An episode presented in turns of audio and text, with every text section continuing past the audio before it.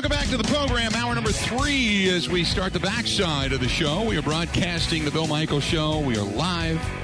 We are here at uh, Social House, Lisbon Road, Menomonee Falls, and it's the grand reopening, as today is the grand reopening, and all throughout the rest of the week. And the reason we are here is because uh, this weekend a portion of the proceeds go to Fisher House, Wisconsin. We got our guys from Burn Pit Barbecue, uh, barbecue sauces that are on site. And by the way, if you want to try them or, or excuse me, buy them, uh, go to burnpitbbq.com. That is burnpitbbq.com.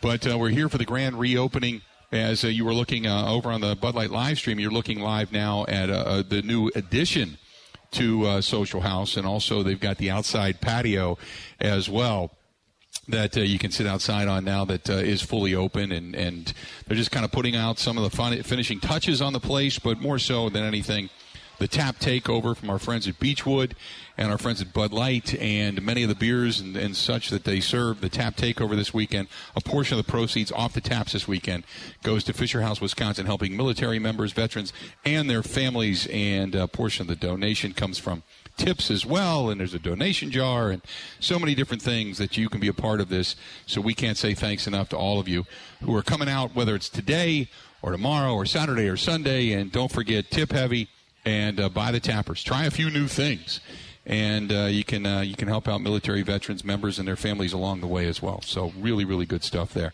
Uh, eight seven seven eight six seven sixteen seventy. If you haven't seen it already, um, John Daly, as uh, Ben alluded to a little earlier, uh, John Daly out on the golf course today, and I am going to I'm going to throw the picture out there from the PGA Tour who uh, posted this just a little while ago regarding John Daly. You got to see it if you haven't seen it already. It's it's awesome. As Ben said, he feels as if he's taken an acid trip by seeing John Daly's pants. There it is. I just retweeted it off of the PGA Tour's uh, Twitter feed. You can follow me over there at Bill underscore Michaels. Absolutely awesome. Look at his pants. Oh my God, they're the uh, the uh, like Mexican skull tequila pants. I guess is the, the, best way the best way you can put it. Fantastic stuff. Hey, uh, our buddy Gary D'Amato from Golf, Wisconsin, uh, on hold. Gary, how you doing? I'm doing good, Bill. How are you?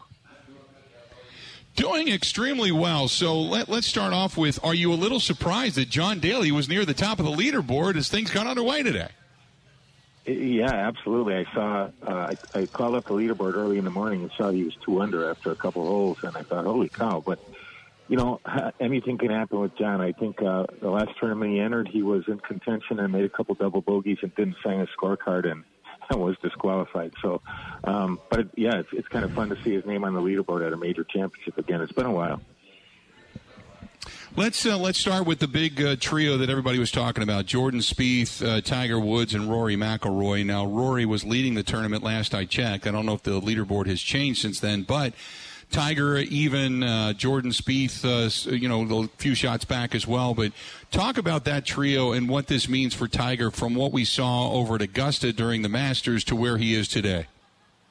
Yeah, it's really it, it's a great threesome because I mean this this means a lot to all three of those guys. I mean Rory and Jordan haven't won majors in a long time, and uh, obviously Tiger on the comeback trail. You know, I thought this might be a good week for him because Augusta National is a very very tough walk, and he you know he shot a very good first round there, seventy one, and then made the cut, and then really fatigued on the weekend. You could tell um, that the course got to him, and he shot a couple seventy eights. This course isn't nearly as hilly. There's a big hill, you know, going down one and going up 18. Um, but other than that, it's not that hard to walk. So, and plus he's had a couple months to get better shape, you know, to get his leg feeling better. So, I expected him to play, you know, pretty well here this weekend. So, you know, whatever he does uh, won't surprise me. Uh, I know Rory is uh, right now five under, and Tiger and Jordan both two over, so they're seven shots back. But is that both of those guys though? They, Rory and Jordan have had a ton of success in their career. This is it's not like all the eyes are upon Tiger in, in that particular group, even though everybody's watching uh, upon his return. But uh, there really isn't much pressure in that group, is there? Well, you know, uh, Jordan is has played really well this year. He was in a slump. He's, he he fell down to like number 92 in the world, and he's back up in the top 10 now. His putter isn't what it used to be, but he's hitting the ball better than he ever probably has in his career. So if he can get the putter going, uh, you know, um, he definitely could contend here this week. And Rory is trying to, uh, you know, trying to win a major for the first time since what, 14? I guess it's been like seven or eight years since he won his last major. So um, there's some self-imposed pressure on those guys, certainly. What? Uh, what? Because the last time we saw Southern Hills be a major, Tiger won it. But who else has a game that is adaptable to this course that would give them an advantage? You know, I really like Xander Schauffele going into this major. He hasn't won one yet. He's played really, really good this year. He's played good for a number of years now, you know, but he just hasn't been able to close the deal in a major. I, I think he first sort of surfaced at Erin Hills when he had a really good U.S. Open back in 2017. And um, I, I really liked his chances going in this week. I think he's one or two under. Um, and and you know Thursday it doesn't mean anything. You just you're just trying not to shoot yourself out of it on Thursday. Just hang around par one under is fine on the first day. Um, and I, uh, Will Zalatoris is another name. Um, you know he's uh, he had a great Masters last year. Really hasn't done much since, but. Uh, and, and then obviously Scotty Scheffler, you know, probably the favorite going in because of the year he's had, you know, winning four times. Um, so those are some names to watch for sure, Bill. Uh, golf itself, obviously, putting a major in every month now um, has changed the look of golf. And, and, do you ever see, like, say, Whistling getting another major, Gary? I know that was one of the things when we got to the PGA Championship, moving it up, and what the weather would be like here in Wisconsin this weekend. It's going to be a little bit cold, but it's, uh, cooler, but it's not going to be cold. It's not going to be nasty. Do you ever see them uh, getting it back to Whistling Straits anytime soon? You know, I would never say never, but I think the PGA has become a long shot because of the time of year now. And, and it's not because of the weather. It's not because they might face cold days or rainy days, because those guys can play in anything. It's it's more that the course isn't ready yet. You know, it's just come out of winter. The course, Whistling Straits, has probably been open when the PGA, you know, this week. It's only been open a few weeks. So it's the, the course isn't isn't ready for a major championship. The players they can play in anything. You know, they prefer not to play in 40 degrees and rain and wind, but but they can. So um, so I think the PGA is a long shot. The U.S. Open definitely a long shot. I mean, that's scheduled out now. I don't know, 25 years with just a couple exceptions. Um, I know Mr. Kohler uh, was really interested in getting the Tour Championship. But Coca-Cola is the main sponsor of the Tour Championship, so as long as Coke is the sponsor, it's going to be in Atlanta. Now, if they would ever switch title sponsors and Kohler would pitch uh, for a title sponsor for the Tour Championship, I think he they'd grab that one in a, in a heartbeat. It's not a major, but it's you know it's a big one. What do you see? Do you see Erin Hills getting one anytime soon? You know, Erin Hills has the U.S. Mid-Am this year, and they've got the U.S. Uh, Women's Open in 2025. and I think if the Women's Open goes really well, I think um, they'd be on a short list again for courses to get one. But the problem is, the USGA is going to these rotation courses now: Pinehurst, Pebble Beach, Shinnecock, um, and and they're scheduling numerous U.S. Opens at these courses now. So, you know, I think there's only room for like one sort of odd course every like eight or ten years to to get an Open. And I, I think Erin Hills would be in that conversation, but it, it might be a long time. I mean, it might be 8, 10, 12, 15 years before they get another U.S. Open. But I, I think they've got a really good chance to get one. Talking with Gary D'Amato uh, of Golf Wisconsin, you can read his stuff there. So, Gary, let me ask you. I want to go back to, to John Daly for a second because obviously there's a lot of talk about his attire today, and he's kind of a caricature yeah. within himself. But give me your thoughts on his career because I've always said I, I think had he he was a guy that just didn't care. Uh, he, he cared about winning early on and such, but you know, he had, he had won and, and was a major champion and just had his own vices. And rather than say, okay, I got to do everything and anything I can to be physically fit and to kind of take it to the next level with all these other guys, he just said, you know what? I'm just going to play golf and enjoy it. I really don't care. How good was John Daly in his heyday? As good as anybody. I mean, you could really say he underachieved. He won two major championships, a PGA and a British Open He, you know Master uh, Augusta National should have been just tailor made for that guy, um, but he never won there. Uh, you know, so it's hard to say a guy who's won two majors is underachieved. But I think when he was in his 20s and early 30s, he had as much talent as anybody on the planet.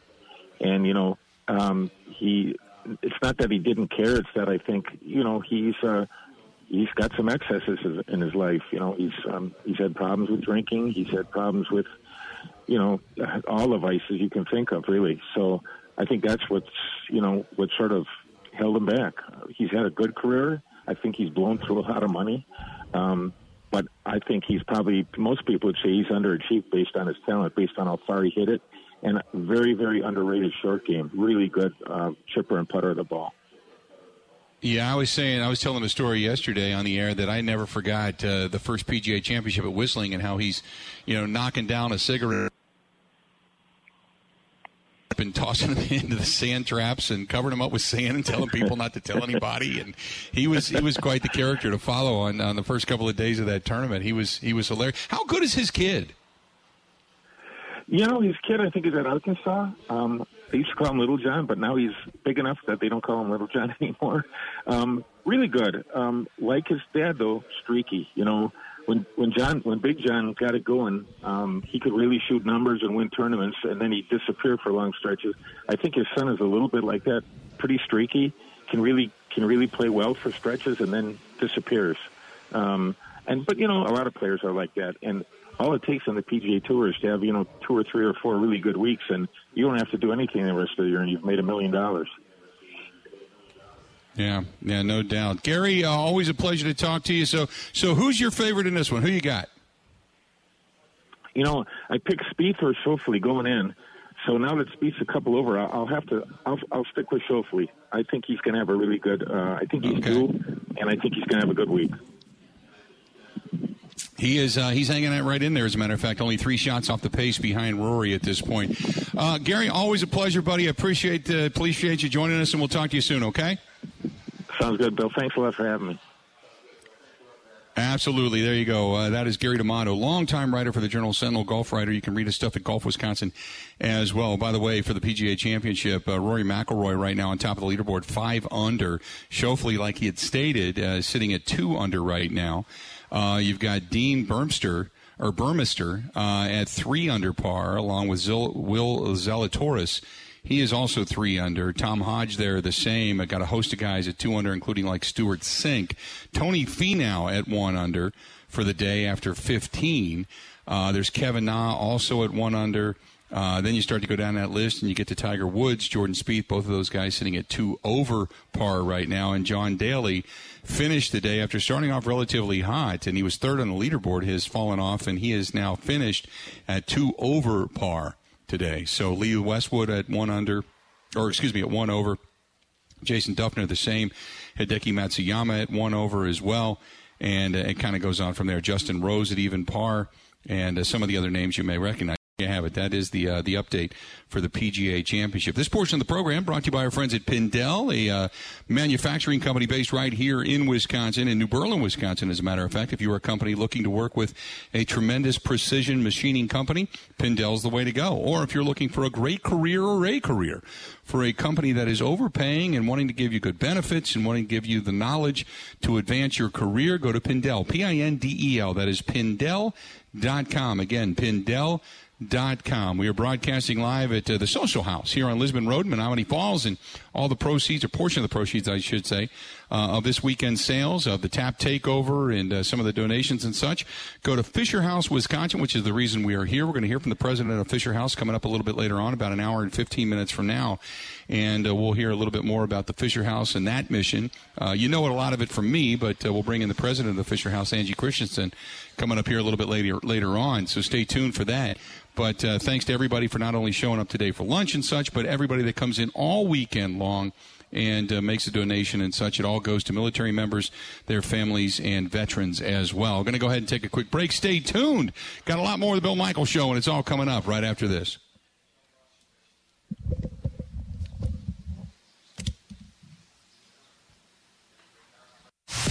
Covering Wisconsin sports like a blanket. This is the Bill Michaels Show on the Wisconsin Sports Zone Radio Network.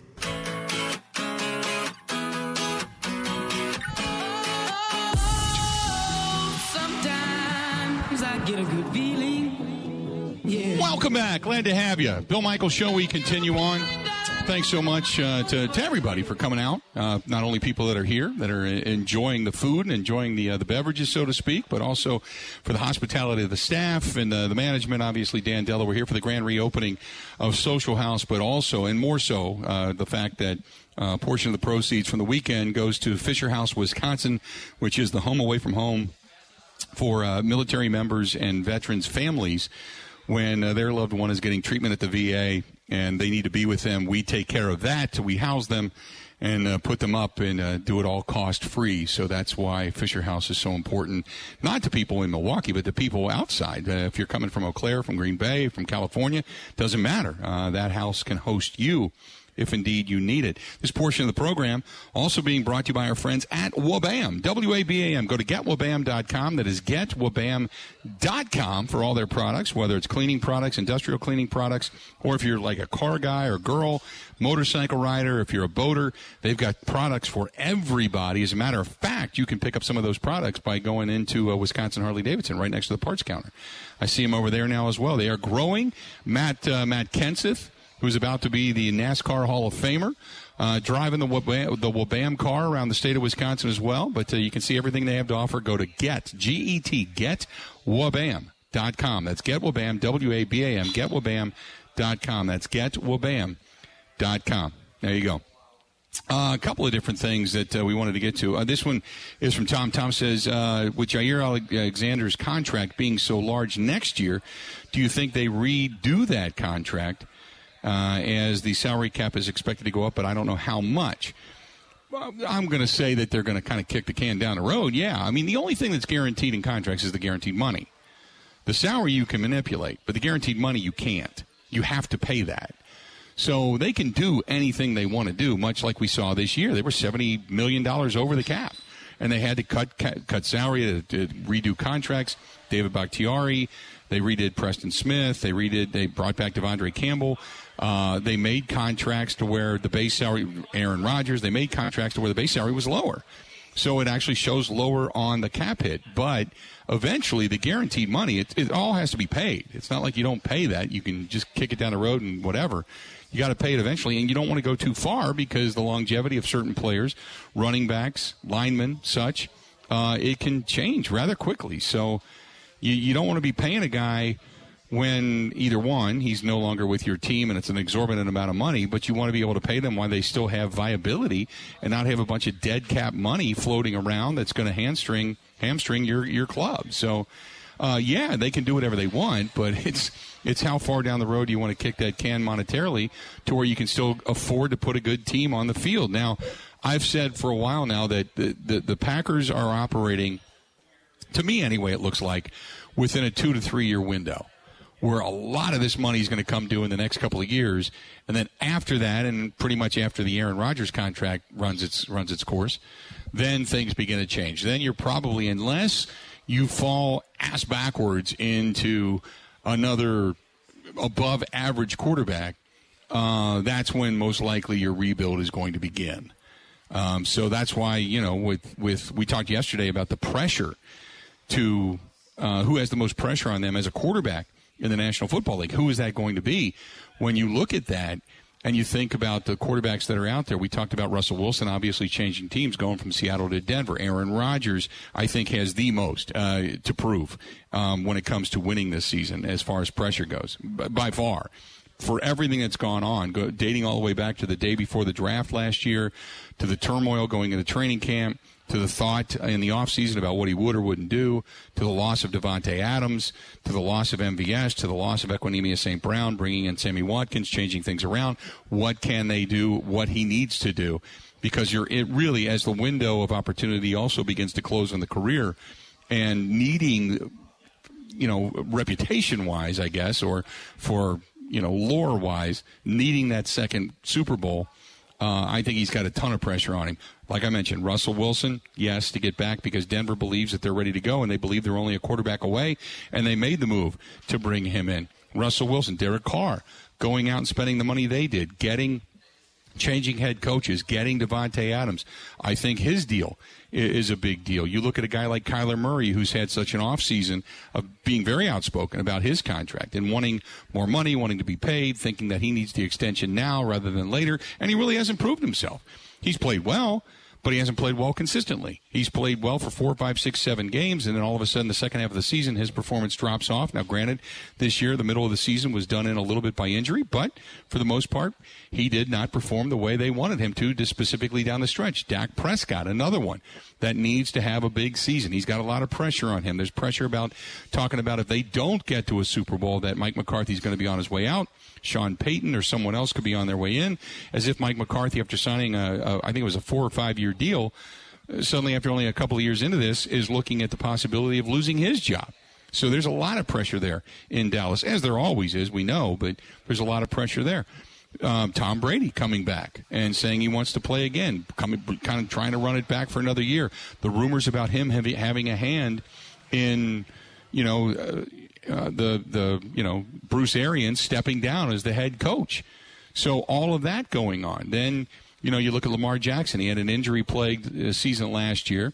Uh, had fallen off. People were talking about whether or not, and I've said it too, whether or not he's actually a good quarterback or his his one year wonder as an MVP was a fluke. So he needs a good year. So there's there's some pressure. Matthew Stafford trying to repeat and trying to do it again and run it back. You know. Then uh, obviously what they have going on, maybe Jimmy Garoppolo or or you know, we'll see what happens out there with their quarterback situation, but they're trying to have a big year again out in San Francisco to try to get back. So there's some quarterbacks that have a lot of pressure, but I think I don't think anybody has more pressure on them than Aaron Rodgers does going into this season. I so I, I think that they're in a two to three year window for him to get there, as we know the clock is ticking on the end of the career uh, of Aaron Rodgers.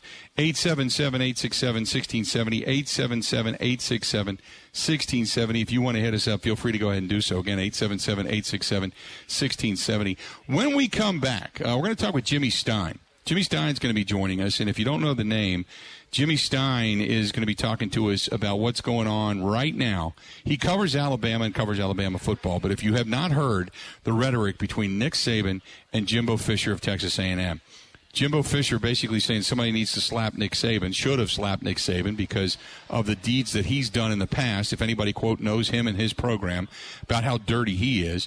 Nick Saban complaining about the NIL, basically saying that Texas A&M paid for all their players and, and threw just a, a lot of shade at the Texas A&M program. I mean, it's gotten really heated. No holds bar for the most part uh, over the last 24 hours. So we're going to talk with Jimmy Stein, who covers Alabama football, when we come back. Stay tuned for that. This portion of the program brought to you by our friends at Pella Windows and Doors of Wisconsin. And if you are looking for new windows, patio doors, an entry door system, whatever it happens to be, when you're talking about the hometown team year round, that's our friends at Pella Windows and Doors of Wisconsin. They get it done. They have uh, pretty much a window and a budget for everybody and financing and such that goes along with it. And uh, they try to get it done in many different ways. And uh, right now, you can choose. Uh, you can choose some great financing to fit any budget, or twenty five hundred bucks off an installed patio door system, or up to three grand off of an installed entry door system.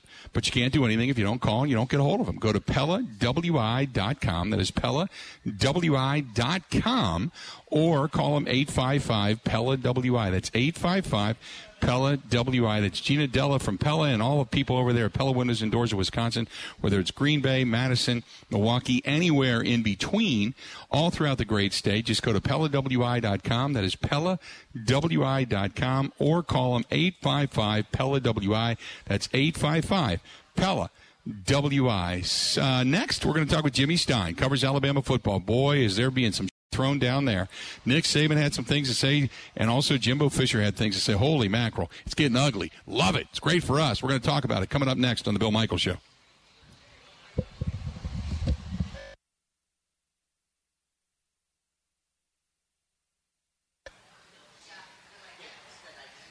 Covering Wisconsin sports like a blanket. This is the Bill Michaels Show on the Wisconsin Sports Zone Radio Network. I don't cheat and I don't lie. So I learned that when I was a kid. If you did, the old man slapped you side of the head. Maybe somebody should have slapped him. Wow, those are the words of Jimbo Fisher Talking about Nick Saban. Welcome back to the program, The Bill Michaels Show. We are broadcasting live from the Social House. We are here on Lisbon Road in Menomonee Falls, but uh, to the south, holy mackerel. The barbs that are going back and forth and the accusations that are going back and forth. And man, oh man, it is uh, getting a little about as tense as I've heard it and about as unadulterated as I've heard it in a long time. And Joining us now on the hotline is uh, Jimmy Stein. Jimmy uh, has covers Alabama football, and he's uh, you can find him at QB underscore country uh, down there. Jimmy, how you doing? Doing well. It's been a uh, a late a later night and early morning than I assumed for uh, for middle of May. So, give me your assessment of all of this first and foremost. Just kind of what you're seeing up close and personal. Right. Well, first of all, this isn't the first time that Nick Saban has basically compl- most of what Nick Saban is, was saying last night. I felt was directed at the NCAA, directed at the landscape of college football, and then he specifically used examples of of what he's talking about by naming Texas A&M and even to some extent Jackson State and Deion Sanders and, and even Miami basketball. Uh, but but really, this was not the first time Nick Saban has complained about the uh, lack of uniformity and how schools across the country are implementing their NIL programs. And uh, he got pretty specific about Texas A&M and, and Jimbo Fisher, and obviously, uh, obviously, Coach Fisher wasn't too too pleased with that. Although a lot of Coach Fisher's response in his press conference this morning uh, you know, seemed a little over the top in, in the sense that I, I, I, I listened many, many, many times to Coach Saban's comments last night. He did not say that Texas A&M violated NCAA rules, broke laws. Uh, he was basically saying that Texas A&M used NIL uh, as a way to put together the number one recruiting class in the country, and that the leadership in college football needs to take a look at how NIL is being used and whether this is good or, or not for the game. But uh, Jimbo Fisher obviously didn't take the comments the same way.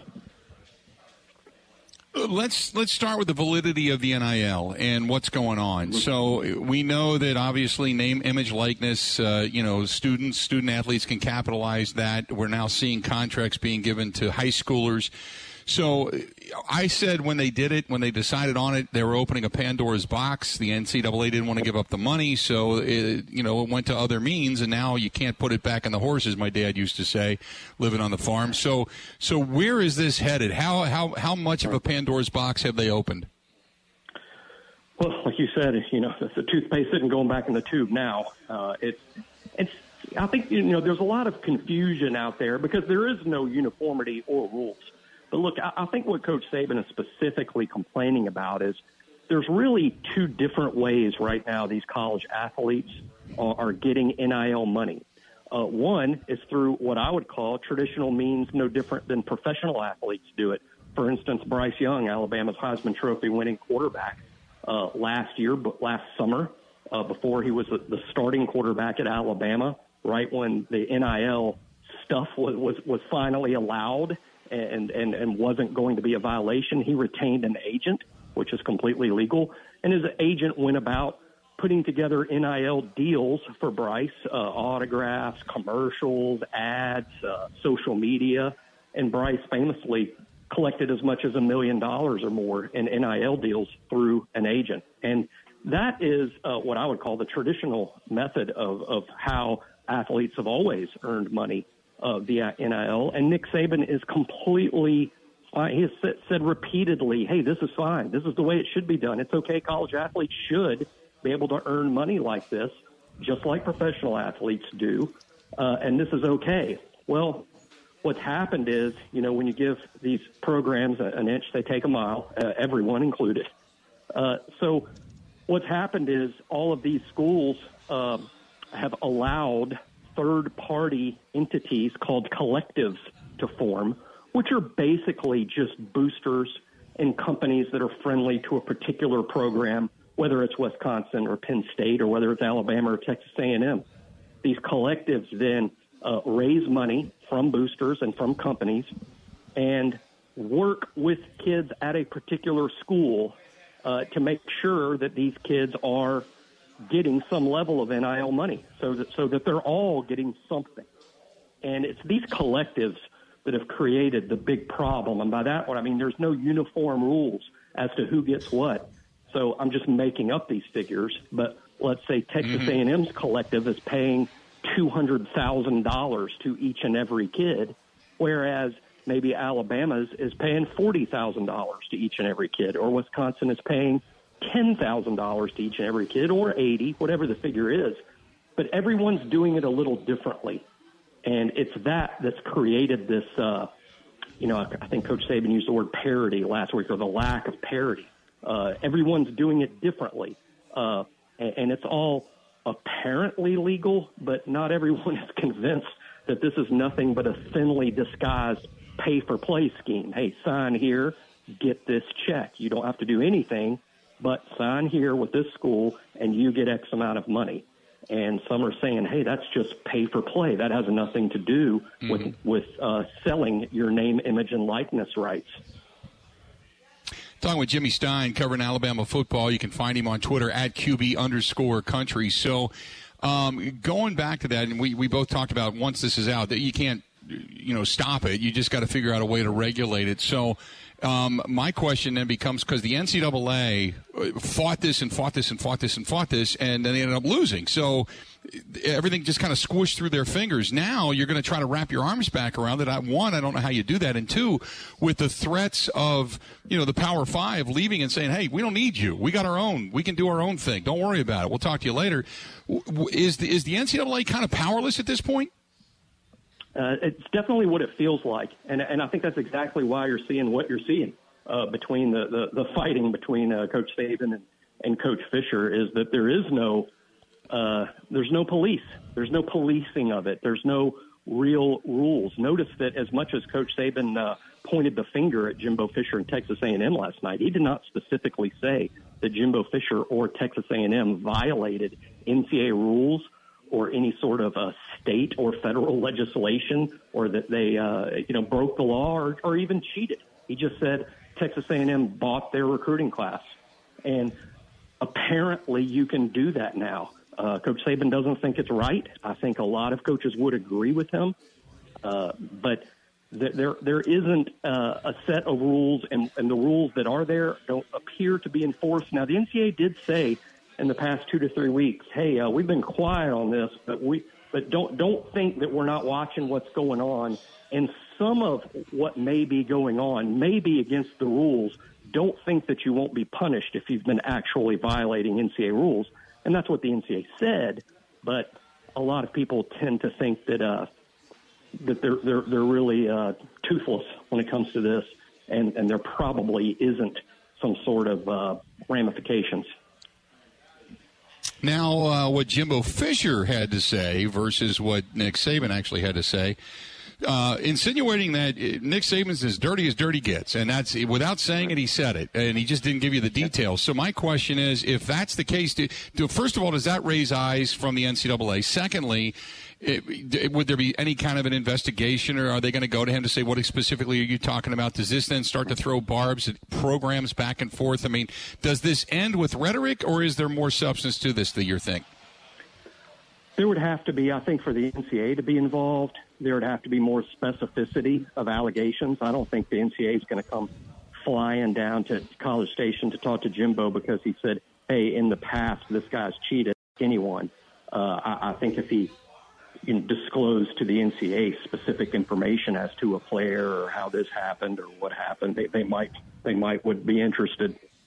But his allegations were not specific at all, and this is not the first time that Jimbo Fisher has said something like this. Uh, right after signing day, after Texas A&M signed uh, seven five stars and the highest rated recruiting class of all time, uh, he was there was a lot of comments right around signing day in February, not just by Nick Saban.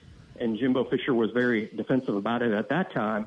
And when told that Nick Saban and Lane Kiffin at Ole Miss had uh, kind of questioned the, the methods at which A&M was using to put that class together, uh, you know, at that time Jimbo Fisher hinted that, you know, hey, coaches like Nick Saban shouldn't be throwing their rocks in their glass houses, you know.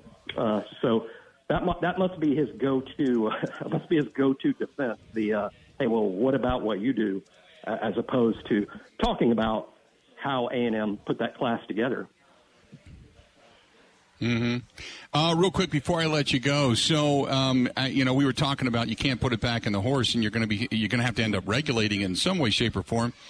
What what does the NCAA do? I mean, eventually, after we see this over the next year or two or three, I mean, at what what would be the tipping point when we actually see a team that is recruited via money rather than or, or, because the portal has become so big, we see kids that get deals. They'll go to one school, they'll wear that deal out to go to the next school. They'll wear that. At what point do we see this begin to where, where the NCAA has to wrap their arms around it because of what's going on? It's a very complicated question involving a lot of moving parts. I think there's going to be a lot of opinions and maybe even a lot of solutions uh, that probably the NCAA is going to find none of them palatable, and every you know all, all the coaches are going to disagree on what should be done. But it all starts with the idea that there needs to be some level of uniformity. Uh, the sport is not going to survive or do well at all when everyone's playing by different rules. And if it's perfectly legal for Texas A&M uh, to, you know, to use a dollar figure, it's perfect, perfectly legal for them to pay $250,000 to each kid who signs. And meanwhile, uh, the University of Illinois uh, can only pay $7,500 to each kid that signs. And Illinois is put at a distinct competitive disadvantage. And the NCAA has never operated that way in the past. Everyone's always had the same number of scholarships, the same number of meals you can provide, the same number of hours you can practice each week. The rules themselves have been uniform. If the rules now allow one school to pay a ton and another school paying very little.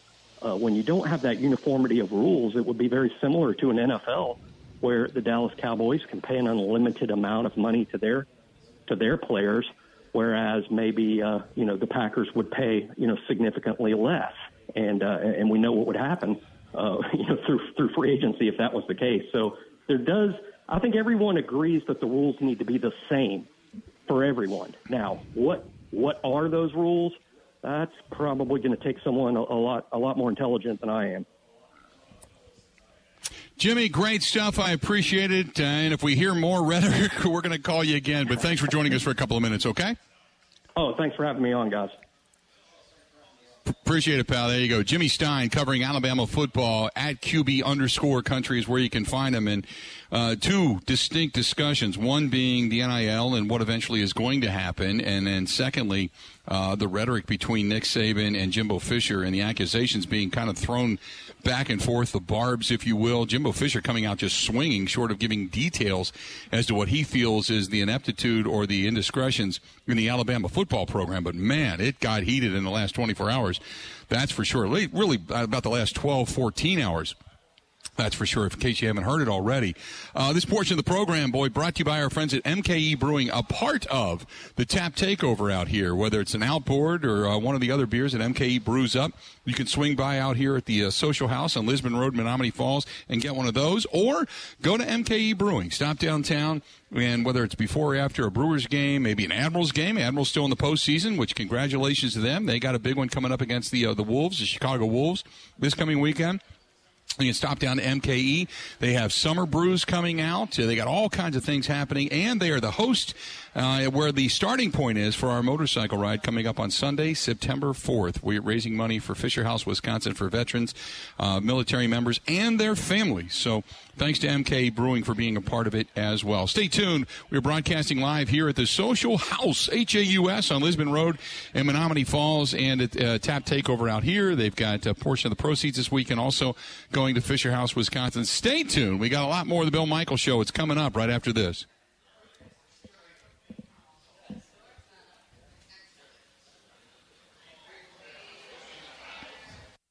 Ready?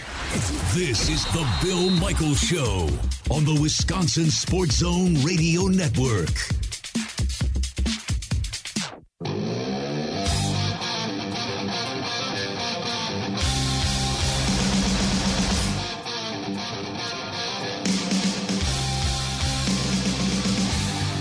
Welcome back to the program. Glad to have you.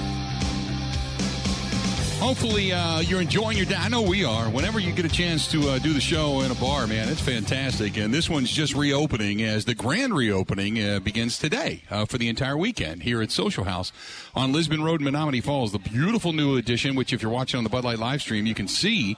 Uh, appreciate uh, everybody that's joined the program today, but you can see that over on the Bud Light live stream, and a portion of the proceeds from the entire weekend go to Fisher House, Wisconsin. So if you're going to stop by, stop by, get yourself something to eat, uh, but get some of the tappers, whether it's an outboard, whether it's raised grain, whatever it happens to be, all the different. Uh, you got Bud Light, the House Light as well. So many, uh, the Solid Gold. There's so many different tappers out here, but get them, and a portion of those proceeds go directly to Fisher House, Wisconsin. So uh, helping military members, veterans, and their families. And uh, we can't say thanks enough to the gang here at the uh, Social House for getting the job done. Uh, we were talking earlier about Phil Mickelson, and uh, Ben, I don't know if you saw this, but Dave Stockton, he won the PGA Championship back in the, 1970, uh, I think it was 76 as well. Said uh, it, the um, you know the Champions Dinner was held earlier this week, and about a dozen you know former PGA champions, including Rory McIlroy and Collin Morikawa, they went to the dinner, and uh, Stockton said, now remember, Rory McIlroy said it's a shame, it's sad. Phil belongs here, he should be here. Uh, Stockton says differently. Says, yeah, it was a fun evening, and Phil wasn't missed. I think Phil would have been a big distraction whether he was here or not. The story here is this week, and it's the PGA, and not Phil Mickelson and very emphatic. He didn't want to get into many more details beyond that, but some of the things that Phil said regarding the PGA, regarding the Saudis and such, and the uh, the alternative league uh, that is starting there. Uh, we know that they offered uh, Jack Nicklaus to be the face of that league over in uh, Saudi Arabia. They offered him $100 million, and he turned it down. And Stockton basically said, "Yeah, Phil wasn't missed. We don't. We didn't need him. Didn't need him here." Mickelson, the six-time major champion uh, informed the PGA that he was not going to play and defend his uh, PGA championship earlier. Uh, he became golf's oldest major champion at the age of 50 by winning at Kiawah Island in South Carolina last year. And Mickelson, who also won the 2005 PGA championship, um, that was at Baltusrol, uh, or uh, uh, Baltusrol in New Jersey. He hasn't played in a tour event since late January after his controversial comments about the PGA Tour and about Saudi Arabian financiers of the breakaway LIV Golf Invitational Series were published uh, by uh, Alan Shipnuck. And the book that uh, came out and the uh, the excerpts of the book and some other um, some other um, thought is that with the new book coming out that there is going to be more uh, dirt, if you will, on Phil Mickelson, and he's trying to avoid all of that as well. But anyway, uh, Stockton not happy with Phil and said, "Yeah, he wasn't missed. We didn't need him. No big deal." So, uh, on one hand, you got some people saying, "Yeah, we'd love to have him." On others, no, didn't. And that's what I said. You either love Phil or you hate him. There's not a lot of in between. Phil's been outspoken. He's been at times abrasive uh, to not only fans and media, but to, to those on tour. Uh, some he obviously has his inner circle, and they, they like him a lot, but others not so much. Not so much. Uh, coming up after the top of the hour, our final hour of the program, I'm going to talk with Zach Heilprin. Uh, a little Wisconsin collegiate talk, as we already talked a little bit about Alabama and the barbs being thrown back and forth between Alabama, Nick Saban, and Jimbo Fisher, and the Texas A&M program. We'll talk more uh, of the effect on all of this regarding the Wisconsin program as well. Bob, by the way, says over in the Bud Light live stream, listening to your conversation about college pay for play. Uh, I suspect there's going to be an issue that uh, women's sports should get an equal price of that pie eventually, similar to the settlement with the women's soccer team. And I don't disagree with equal pay. Uh, I great, great quote or great thought, uh, Bob, but I don't know. I don't know what it's going to equate to. I really don't. I don't know whether it's going to be equal pay for play all the way across the board or just for those that bring in a certain it's it's it's an NIL deal. It's for name, image, and likeness. And if your name and image and likeness don't generate as much money on one end versus another, then I, I don't know how that's going to eventually kind of shake out because the colleges aren't paying it, but others around the colleges are. So I, I don't know. We'll see if there's going to be uniformity. It's a great question. It's just another one of the. Uh, the the hidden landmines that uh, they're going to have to kind of you know walk through uh, among all of this. Coming up next, Zach Heilprin. We're going to talk some Wisconsin athletics and some of this NIL stuff when we come back. Stay tuned. We got another hour of the Bill Michael Show broadcasting live out here at the Social House, HAUS, on Lisbon Road in Menomonee Falls. Stay tuned. We got more coming up right after this. The Bill Michael Show Podcast. Listen, rate, subscribe.